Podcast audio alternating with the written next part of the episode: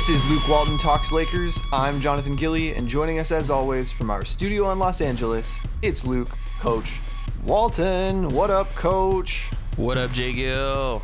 I'm doing my best Bill McDonald impersonation. Yeah, you did. God, I miss listening to him call these games. The last few I've had to watch on either the other team's broadcast or the national feed, and like, I'm sorry, man, but like, I'm not a subscriber to the Mark Jackson podcast. Like, I want nothing to do with it.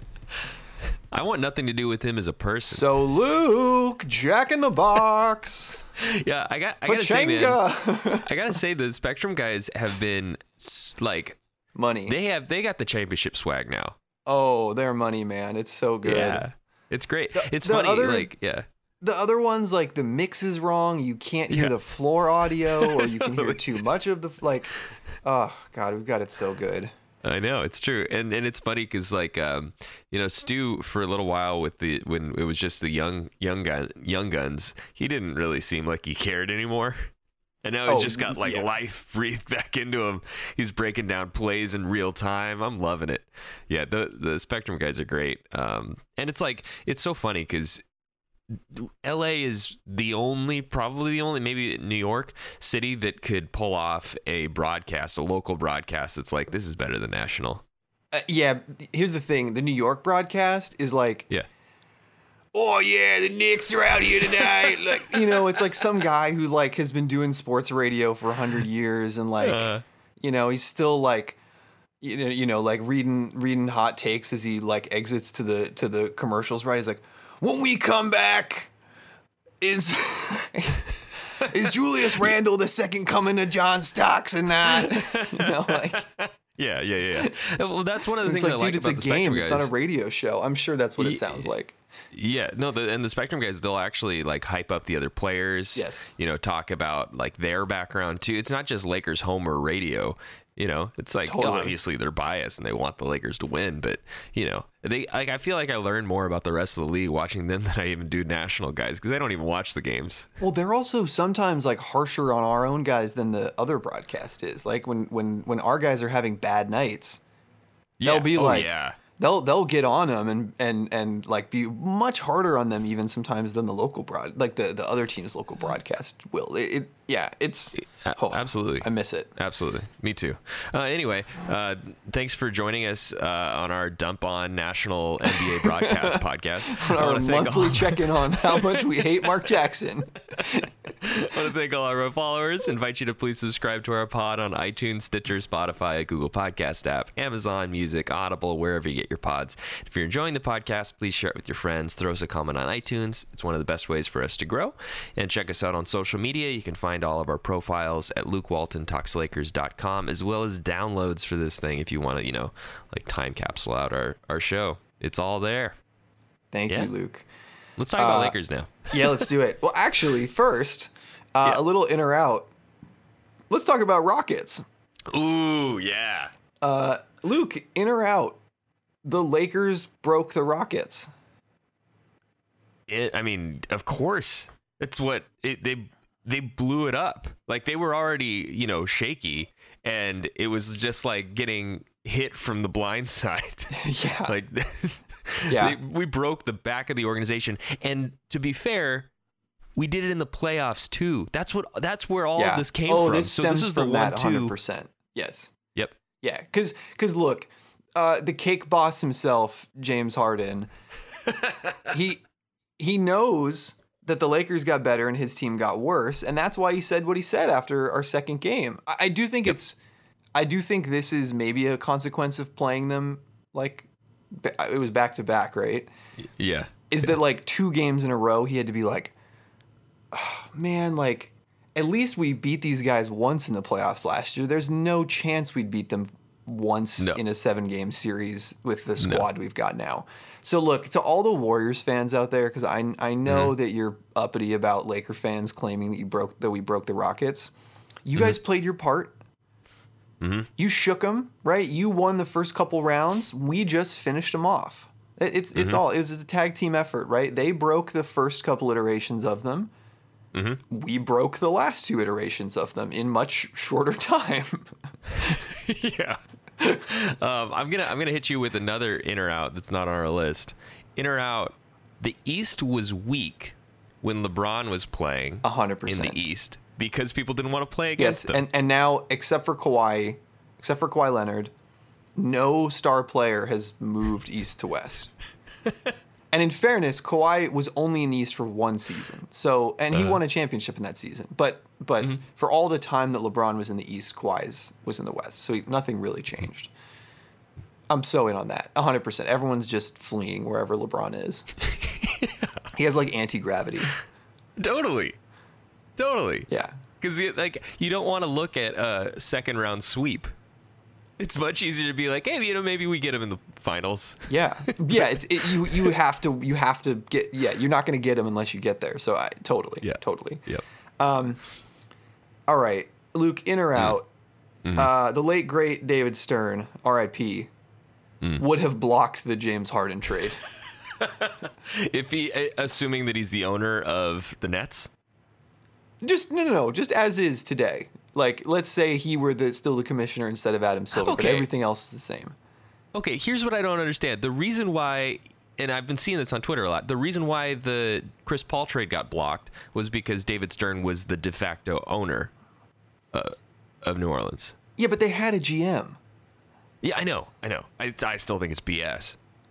But all right, fine. Then, all right, I'll revise my question.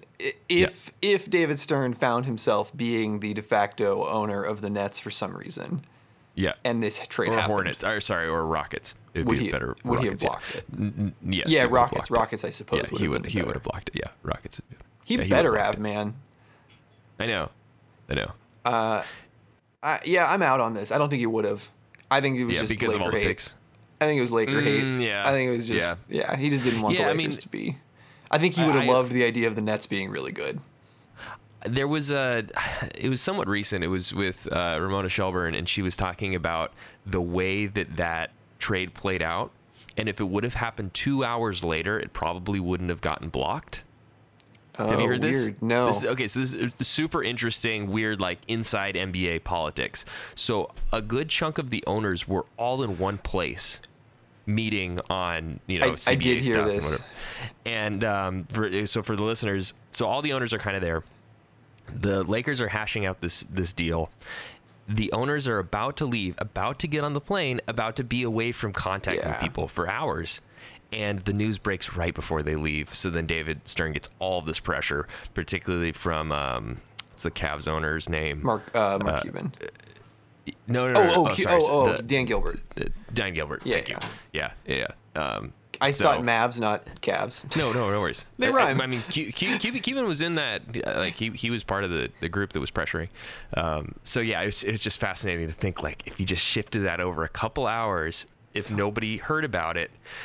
It might not have gotten so much pushback. Wasn't there something about that story where it was like Mitch should have been at that meeting or something, but wasn't, and wasn't able to get the pulse of everyone? And like I remember there being some part where Mitch was like a little bit negligent in his duties as a result of like that somewhat also caused this.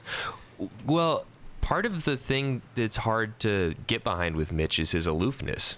He's always been so like cold, and I mean he was kind of the perfect GM for that time period because you had like Jerry Buss to be like the warm face of the franchise, and it was kind of like you had the mechanical GM and then a very like friendly owner, and I felt like that was a pretty good interaction. But then when you got Jim Buss and the Jerry West shine was still there, oh yeah right, that's true too.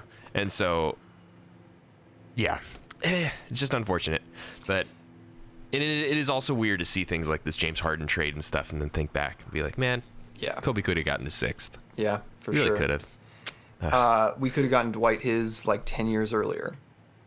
Yeah, right. Think about the timeline shift that would have been. I know. Seriously. All right. Yeah. How about this? In or out? We're not wearing the perp, man. Yeah, what's up with that? The Lakers are the purple and gold. Yeah. What's with this? We've worn the purple jerseys twice. And to make matters worse, we've worn them at home both times. Yeah, I know. I hate this whole city edition. Like, yeah, like, okay, let's be clear. Like, we like the fact that there are some fun jersey alternates. I love the alternates and the new stuff every year. It's cool. There just should be a home jersey and a away jersey and some alternates. Then the Sunday whites. There should. I don't know why. I mean, do you think this is like LeBron or AD don't like the color purple, or do you think it's like a jersey sell thing? Do you think maybe purple doesn't sell because of that one like Magic abomination? So then like Nike has retconned it. I think it's I think you're onto something, but I think it's that this purple jersey is not popular because of the black on the side. Yeah. Because it's a weird jersey. It is objectively a weird jersey with like the piping, the yellow piping down the side. No, I don't know why they did that. It's a weird jersey. I think they botched it, and I think they're just waiting to do whatever their next refresh is to get rid of it. Yeah. But it's weird. The home and away thing is what bugs me more because it's like, to me, those kinds of things that create like a fan identity and a team identity. Mm-hmm. Are cool. Like it was like, I remember when I was like a kid and I learned like, okay, it's yellow at home, purple on the road, whites on Sundays, you know? And so then it was like this thing I could look forward to. I could just like look up and see the jersey and know, I mean, obviously the floor says it too, but like it just, when I think of the team in a home victory, they're in their yellow jerseys. Yeah. When I think of the team in a road victory, they're in their purple jerseys. This goes back to like, I'm thinking about pictures from finals, right? For sure. We won the Orlando finals in our purple jerseys. Yeah. We won the Celtics finals in our yellow jerseys. Uh-huh. And I know like, okay, we were on the road or we were home or whatever. Right. And it just bugs me that that's not a thing anymore. No, I'm right there with you. And like it's just like a basic branding thing, right? Like that's the brand that we know, and that's like I mean, I like, and throw in the cool other ones too. I'm down for that. You can mix it up, you know? Yeah. But it is just weird to see the home jersey on somebody else's court. Yes. And the away jersey on ours. No, I'm right there with you. Like if we wear the Sunday white thing. If we ever wear like the yellow jerseys for like a Pacers game or something, like I'm just gonna lose my mind. It already kind of hurts me when I see like the other team wearing a white jersey and us kind of, you know, it's just like, who, I don't know. Well, we played the Mavs and they were in green and we were in blue. Or something that was like weird. It was just like, that was weird. What is this game? I know, totally. The blue jerseys are pretty fire though. They are. I do like the royal blue ones, the white ones with the light blue. Those are fine. Cool. They're fine. But no, the ones that like Kobe wore, the ones that have been been around for a while. Yeah, yeah. Those are sick. Hey, just you know, the last game we played was against the Pelicans, and so I think it's important to you know review these things with some time, right? So we've now played the Pelicans 5 times since the trade. Okay. We are now 5-0 against the Pelicans since the trade. Yep. So I just want to say, Luke, in or out, looking back on the Anthony Davis trade, first of all, we won that trade. And second, we did not overpay for Anthony Davis. Yeah. Yes. I mean, like, what am I going to argue with about pick swaps? Yeah. Am I really that petty? But Ingram was most improved last year, man. Yeah. No, and he's really good. Yeah, except when AD is defending him. The dudes can't close. Yeah. So when you can't close... Which we know intimately. Yes, we know it. We've been there. When you can't close in the regular season, you can't even open in the playoffs. You know, because, like, I feel like there's a misconception about the NBA for, like, a lot of casual fans, and they're like, you know, it always comes down to the fourth quarter and the last 3 minutes, and then it's always close, so, like, why even watch the rest of the game and all that kind of stuff? It's like there's a pace to the way that intensity plays out in these games. And in those last, like, 5 minutes of the fourth quarter, that's when you really see who a superstar is. That's when you really see, like, okay, I'm going to lock in, and I'm going to play 5 minutes of playoff basketball. Yeah. And... they just don't have that gear yet. Like, they have a lot of cool pieces, a lot of talent. I really like watching them play. It's just they're the JV squad, man. Totally. And for as amazing of a human specimen as Zion is, And for as good as he, I think, could still be, the dude is just out of control right now. Yeah, and I don't know. Like I see flashes of like he's really one of the things that Stu Lantz was talking about on Spectrum was how he jumps with 2 feet now instead of one. And like that creates a really good situation for taking a foul but still finishing a dunk. And you know he's growing and he's still really young. So I if his knees can hold up, that's like the biggest question. I mean it's like the same thing I feel with like Ja Morant. Like he's an amazing electric player, but it's like, is he going to be another Derrick Rose? Because he plays so fast and so intense. Hopefully not. I mean, I want Ja on the Lakers. I think he'd be a great pair with AD. But I digress. Yeah, no, I'm with you. Like they're just too raw. They're like a team that's like 6 years away, and that's a tough spot to be because you need somebody to like bring you there. It's also even AD did. I think the thing that's tough is like Lonzo has continued to have some of the injury issues that we saw. Yeah, totally. And also Zion hasn't been super available. So I also think part of it is we just haven't really seen this team be what it can be because we haven't actually seen Lonzo and Zion play together consistently. And but also, they do. All of those guys haven't been on a team that wins in the NBA. Yeah. Like, I feel like it's, I don't know. I just think it's really important to take that next leap to be either plugged into a winning culture, like, and develop in it like a Kawhi, or to move from a losing culture to a winning culture, like AD or Pau Gasol, or, you know, or to like develop to the point where you like outgrow your situation, like Kevin Durant or Kevin Garnett. You know, I feel like there are so many situations of like players that learn how to be a winner, but they're not in a winning system. And until they move to that system, Steph going from like the Mark Jackson era to the Steve Kerr era. Just another chance for me to slight Mark Jackson on the podcast. Mark Jackson trying to nerf Draymond Green's career right from the beginning. What a jackass.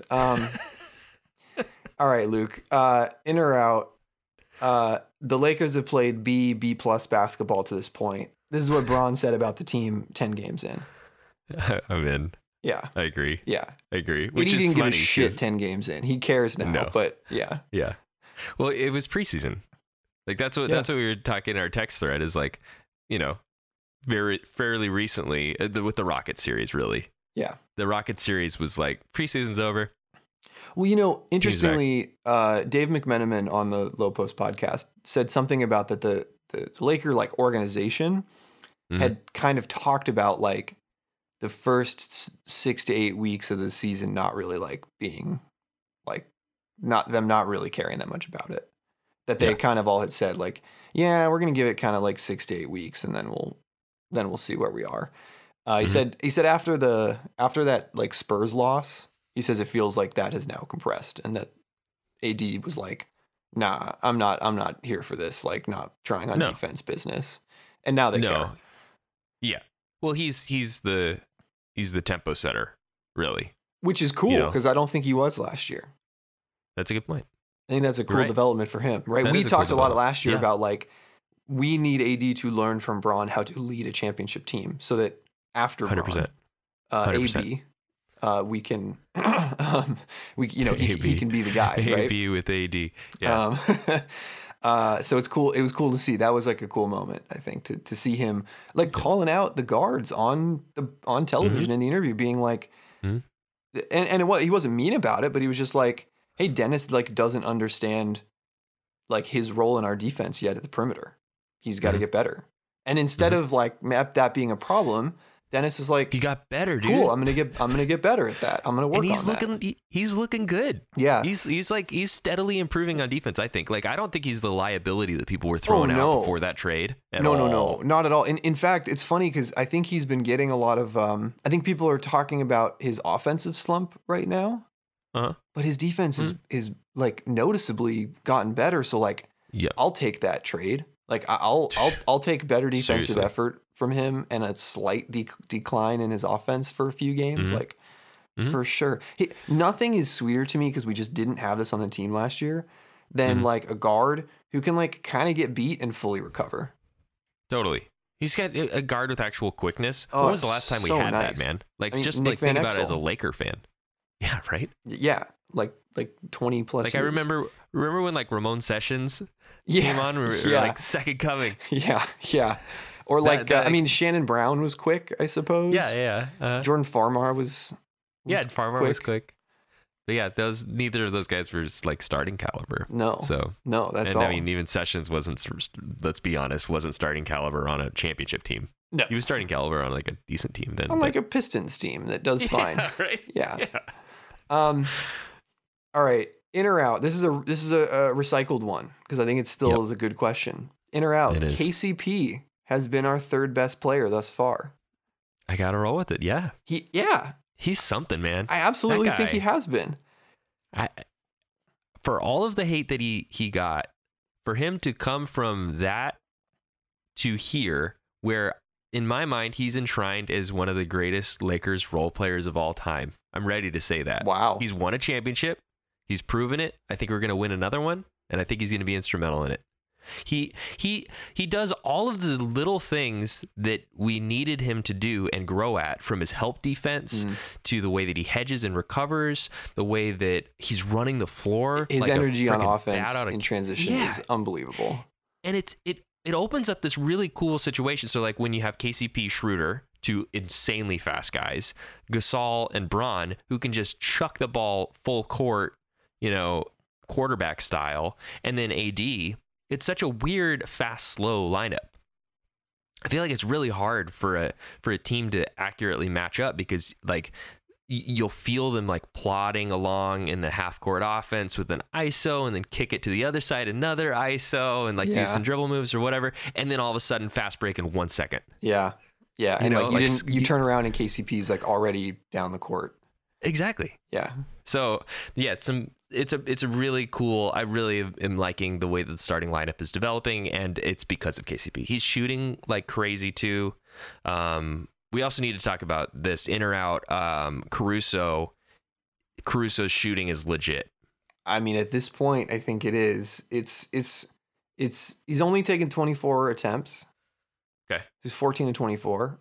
Okay. 58.3% on the season. So that's not going to stay. I'm not saying I think he's going to be a nearly 60% 3-point shooter this season, but I think that like it will probably level off and land somewhere in the low 40s. But like AC shooting low 40s from 3 is a total game changer for us. Absolutely, because he's the guy that you help off of. Yes. When LeBron or AD has the ball. Yes. So, fun fact about KCP. Yep. Last time we talked, our best two-man combination was LeBron and Marc Gasol. Right. It is now LeBron and KCP.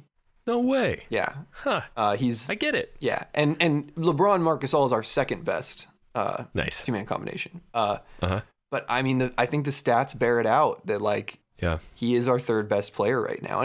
And I think that like people like I think that people who just watch the games might think we're dumb and be like, how is it not Dennis? Dennis has the ball in his hand every possession and like is the point guard. Mm-hmm. But it's your point. It's like it's the transition stuff. It's his defense. Obviously, it's his shooting. But I'm just trying to remember who he was his first year on this team and what he did. Yeah. And he's a totally different player. And the thing that I got to give him a lot of credit for is, how many times have we seen the guy like work so hard to get the contract and then regress? Yeah. So it's so cool to see that not happen, to see him say like, thanks for the money. I'm going to earn the money you are going to pay me. I've earned all the money you've given me to date, but I'm not just going to like take this check and mail it in from now on, I have kind of a take on that. So, you know how most players were kind of complaining about the short turnaround with the season? I feel like KCP directly benefited. Oh, because he's just a fitness guy. Rolling. Yeah. So his VO2 max, all that kind of stuff is like sky high from playing in the finals gets a little bit of time off, and he keeps working on his shot.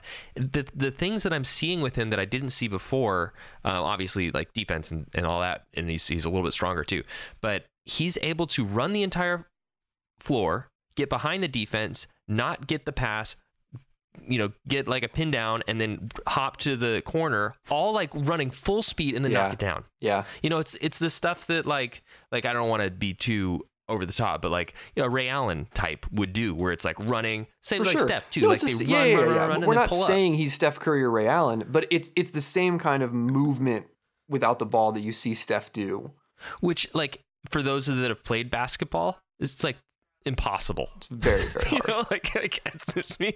Like, if I'm running that hard and then I have to pull up, that shit's short every time. Like, if I'm running that hard, it's short.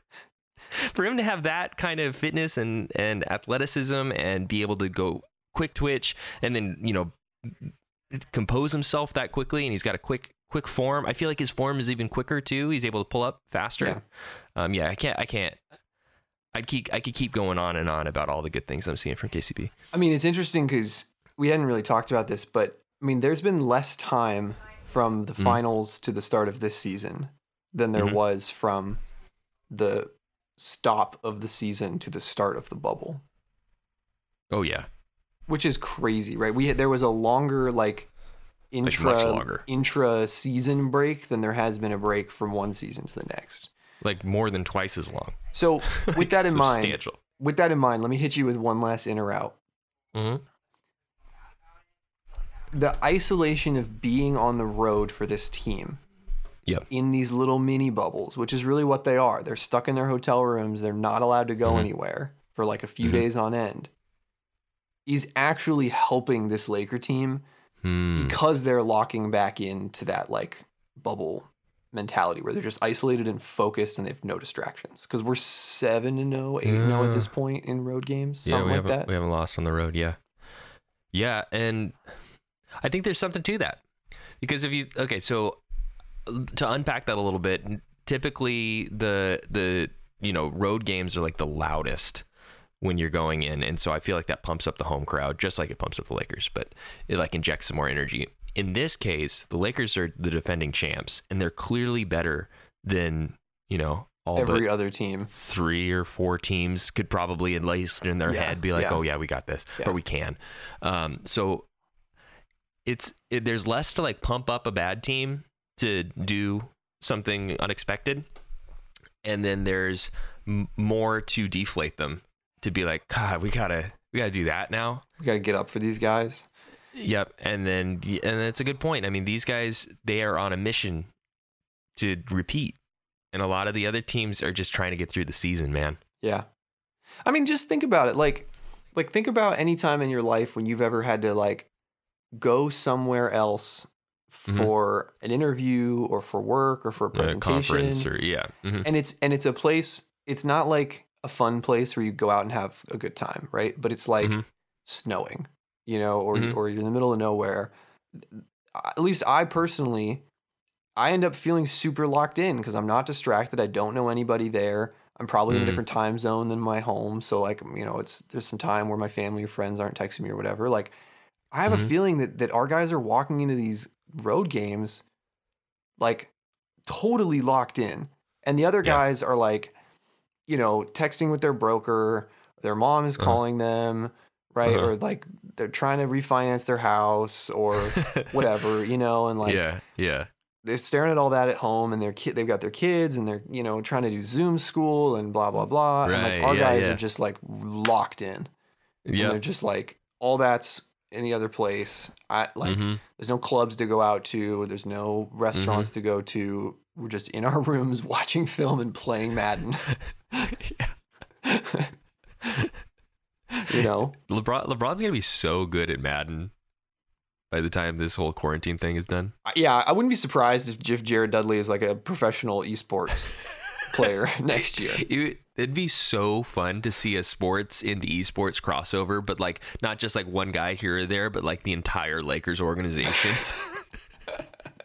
starts like an esports team where they're wearing their purple and gold and just like killing nerds. I love it.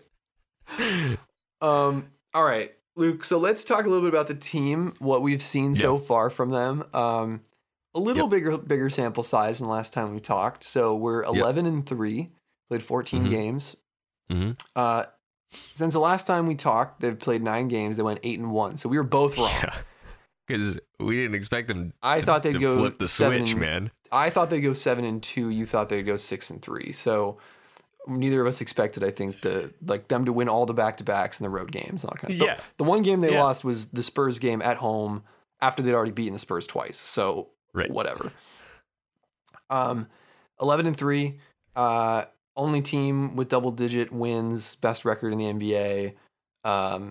It's really weird because these cancellations, we've played like 4 more games than some teams. It is weird. It's pretty weird.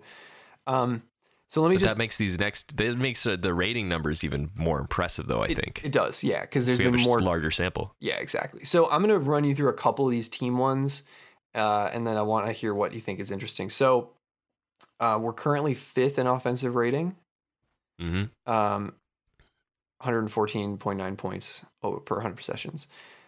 Here's the ones here's the ones that are burning. 1st in defensive rating, 1st in net rating. Insane. How is this team like all this shit everyone talked about, like, well, they're trading defense for offense. Yeah. Like, it's wild. It's wild.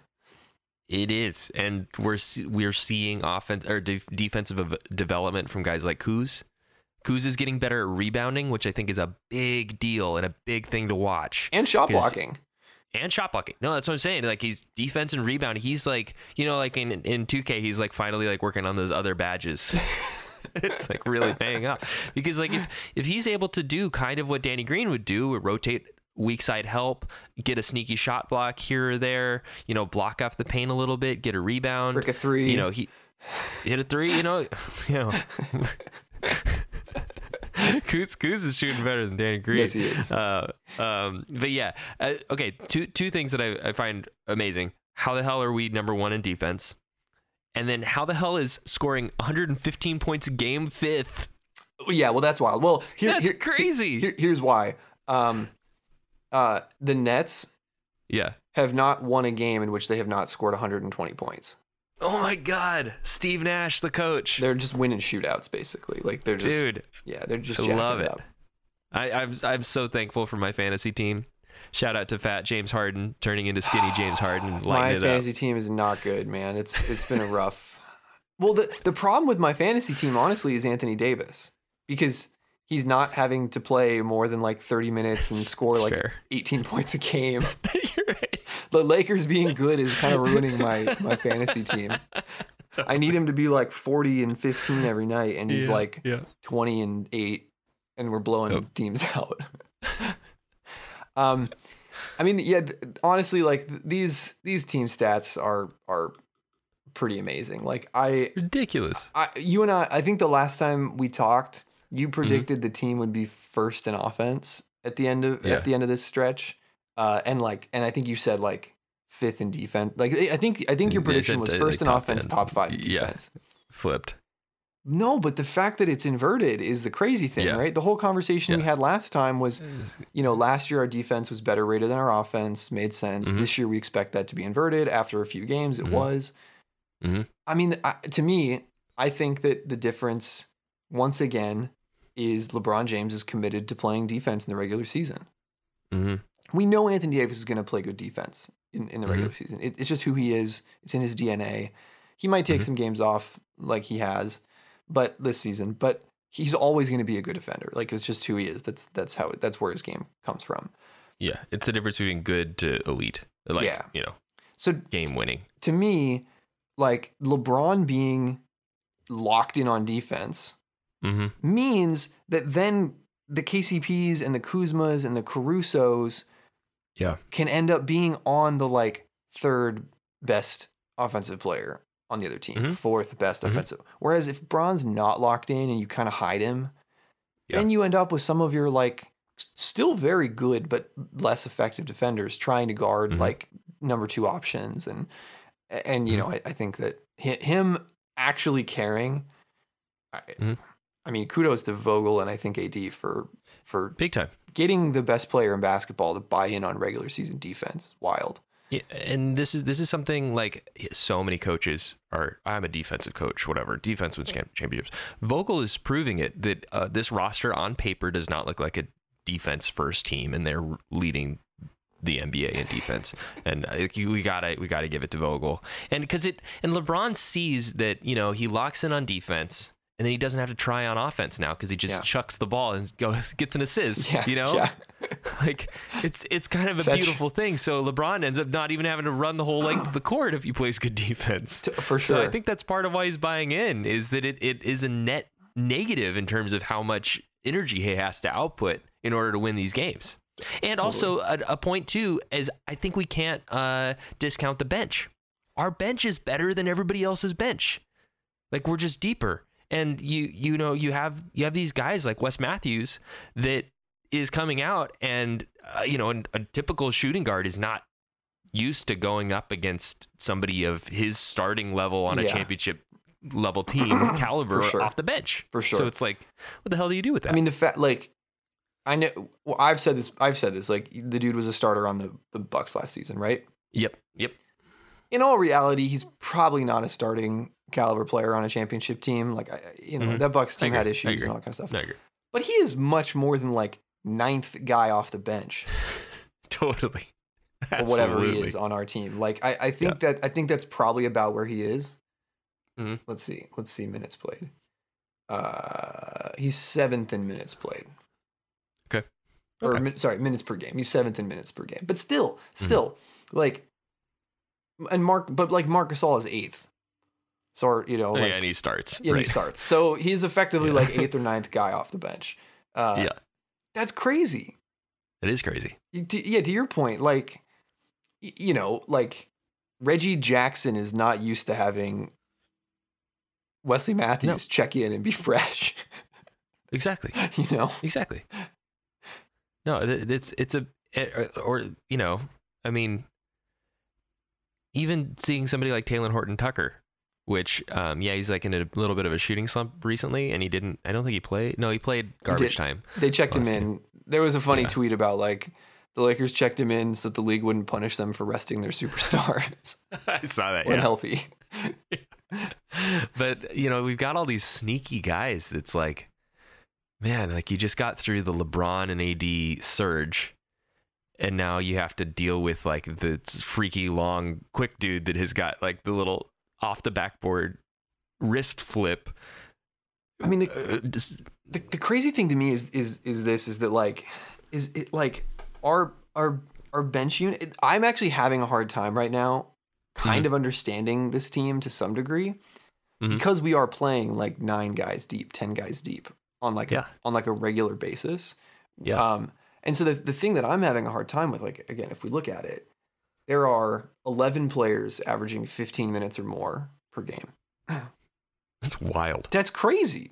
That is crazy. And so the thing is like, you know, we have these lineups where it's like pure offense, pure defense.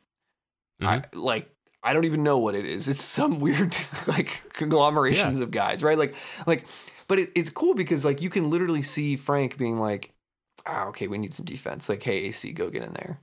Like, we need some scoring. Like, hey, Talen, like, let's light it up. You know, Trez, like, it's just like, so I have a hard time sometimes thinking about this team because, like, I can't really keep track of the lineups to some degree because there's just so many damn players, and Vogel seems so adept at, like, plugging them in and swapping them in and out, and and it's pretty. I'm waiting for that to change, but I kind of don't think it's going to. Even in the playoffs, I don't. That's what I'm saying is, remember all the versatility that we had in last playoffs, and, you know, swapping Keith in and the starting lineup. All these guys getting reps with each other, I think, is a great thing for this team, especially since everybody's so talented and they're learning how to work off of each other. I'm loving seeing how Trez, we were talking about that in the last pod, he's really starting to find his own. He had a monster game right after we talked. Yep. And I like little things that I still think we're kind of keeping in the tank. Like the Schroeder AD pick and roll is awesome. We don't go to it very often, but it's awesome. It's starting to figure it out. Even AD talked about it. And the THT Trez pick and roll is, that's what I want. Like, man, I want that every game as much as possible because it just makes me so happy. It's like such a perfect combination of a smash mouth, power forward center type who can ultimately get his own shot if he gets dumped off on the low post. Yep. You know, it's like kind of this perfect. I love his face step back game. Three and. It's awesome, man. Yeah, I do too. He's got a good ISO game. I didn't know. Me neither. No me idea. Neither. Well, and to some of his comments, I don't think he was allowed to use it. Now, maybe it's because he wasn't good at it before and he's gotten better at it. Maybe. Mm-hmm. But I kind of doubt it. It feels pretty natural for him. It seems like a thing he's had in his bag for a long time. It doesn't feel like his. Yeah. Remember when like JaVale would break out like post game moves, and it'd be like, oh, Phil Handy taught you that like a week ago, didn't he? Yeah. No, this is like I actually really love that he can post up, like get doubled or get a tough defensive matchup. Yeah. Face up, back it out, cross the guy over, and like hit the little mid range jumper. For sure. His floater game is really solid too. I actually really love that he can do that. It's nice that he has the versatility, because how many times have we seen a guy like just like, you know, the defender, like the help defender meets him right under the rim. Yep. It's stuck in the post and then either puts up a bad shot that gets blocked or stuffed or whatever, or tries to pass out. But, you know, it's just it's kind of nice to be able to see a guy that can just be like, oh, okay, cool. Hold on. I'm going to cross over mid-range. There you go. And last season, our assist numbers are still really high, but last season we had a bunch of guys that needed to be assisted to make shots. Yeah. And this season we got a bunch of guys that could eat on their own. And like when we were talking about AD, like he's gotten to that point now too where... Yep. Dennis can, Trez can, Dalen can. Mm-hmm. Yeah, for sure. It's just a totally different wrinkle. And that's why we were thinking we were going to be so high on offense. But now that I see we're scoring 115 points a game and we're fifth, in a normal year, that might be second or third. I think we still got more. I think there's still more there. We also, I think the other part of this is we haven't had a lot of teams push us in the fourth quarter. Mm-hmm. Like, I think if you were to like chart our rate of scoring, it probably declines at the end of the fourth quarter just because like the bench guys come in and, you know, Quinn jacks up a three, Dudley jacks up a three, like, you know. So we were talking about 3-point shooting. We're fourth in 3-point shooting in the league. We're averaging 39.6%, nice. Which is great. Nice.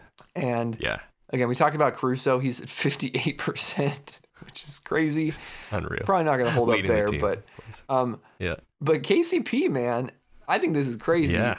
KCP is shooting 55.3%. He's taken 38 attempts so far. That's a lot of attempts too. Yeah, I mean, like his shot is going in more often than not. That is strange. That is strange. Yeah. And I believe it too. Like when he shoots it, I'm pretty sure it's going to go in, and that's, you know, most of the time it does. And it's a big part of it is the quality of the looks, man. So KC and KCP are getting, I think, the best quality looks. Oh, 100%. Yeah. I mean, aside from Kuzma, no one on this team is shooting contested threes. Mm-hmm. Kuz just likes taking contested threes, so he's still shooting them. Ron does too. So, you know, the thing I want to point out here that kind of blows my mind, though, is LeBron's shooting 38%. Dude's taking 89 threes. Again, KCP's taking 38. LeBron's taken 90. You know, and it's cool because that's the most amount of threes that he's taken in his career. Like if you look at, there was some graphic on Spectrum. Yeah, to so this he's point, shooting the most volume, and he's hitting the highest percentage. Yeah, well, and he's probably shooting him from the farthest distance of his career too. Yeah, that too. Strangely, Kuz, Kuz is taking 65. It doesn't feel like Kuz is taking twice as many as KCP, but I mean, he's hitting him at 40%. So go ahead. Yeah. I mean, the thing, like Anthony Davis is like our, you know, like what, 7th best 3-point shooter on the team, which is kind of crazy. Right. So, All right, there's just two on-off stats I want to throw at you real quick, and then we can wrap up. Yeah, okay? Hit me. Just because we were following these. So net rating with LeBron, okay? Yeah, okay. Last time we talked, you know, his regular season last year was +9. He was minus mm-hmm. 5.1, meaning that the team was better with him off the floor, right? Yeah. This is now reverted. This is now reverted. He's +9.4. So there we go. We'll keep an eye on that one, but that was that. And then I just want to point out this. Outside of our starters, Caruso is our only player with a positive on-off split this season. It isn't crazy. The starters should be better than the bench, but he had this run with AD where in 16 minutes against the Pelicans, he and AD were +52. Uh-huh. So I just, again, this is more kind of grist for my AC is verging on starter quality player mill.